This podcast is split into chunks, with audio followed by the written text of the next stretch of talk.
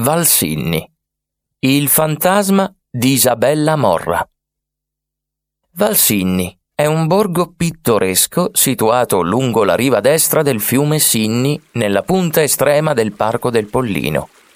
La parte storica del paese si arrampica su uno sperone roccioso ed è un reticolo di vicoli e case dal sapore antico.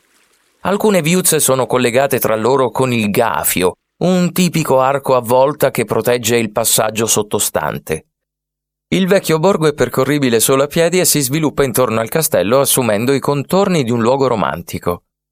Ma la vera poesia proviene proprio da lassù, dall'imponente castello della famiglia Morra. Il maniero sovrasta il borgo dall'anno 1000 e fu teatro di vita, di versi e di dramma per la povera Isabella. Isabella Morra, oggi riconosciuta come una delle più importanti poetesse del 1500, ma la sua esistenza fu breve stroncata a soli 26 anni. Isabella visse tra le mura del castello assieme alla famiglia, ma la sua fu una vita struggente perché privata presto degli affetti più profondi. L'amato padre andò in esilio lontano che lei aveva otto anni. La madre visse rinchiusa nelle sue stanze, profondamente depressa, isolandosi dalla famiglia. Isabella allora si dedicò alle arti, alla scoperta della poesia e delle letture cercando di riempire un vuoto interiore incolmabile. Fu così che la fanciulla iniziò anche a scrivere versi che in breve si rivelarono degni dell'animo più sensibile e raffinato. Torquato, il suo tutore, se ne accorse. Le propose allora di iniziare una corrispondenza epistolare con un poeta spagnolo, tale Diego Sandoval de Castro. Eppure, proprio quello scambio epistolare e lirico divenne fatale. Il poeta spagnolo era un uomo sposato e i fratelli di Isabella si opposero barbaramente a quel carteggio. Rinchiusero la fanciulla nel maniero senza che mai potesse uscire. Durante quei lunghi giorni di prigionia, Isabella scrisse le poesie più sofferte, liriche dense d'amore e puro dolore.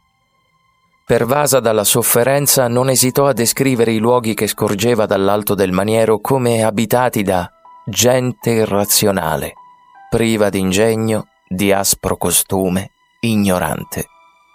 Così definì pure i suoi fratelli, educati alla vita brutale, avvezzi solo agli istinti primitivi. Su di sé invece scrisse Qui non provo io di donna il proprio stato.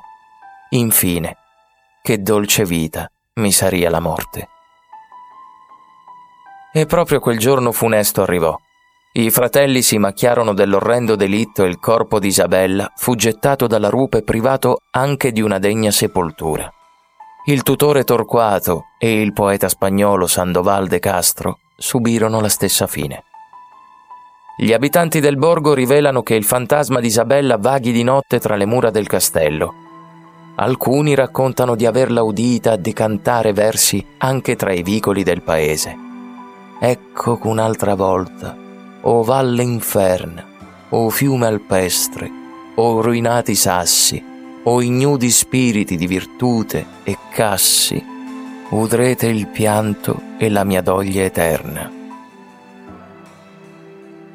A Valsinni Oggi c'è un parco letterario che celebra il sublime valore di quella poetessa, a cui fu impedito di fiorire, ma che vivrà per sempre nell'eternità della poesia.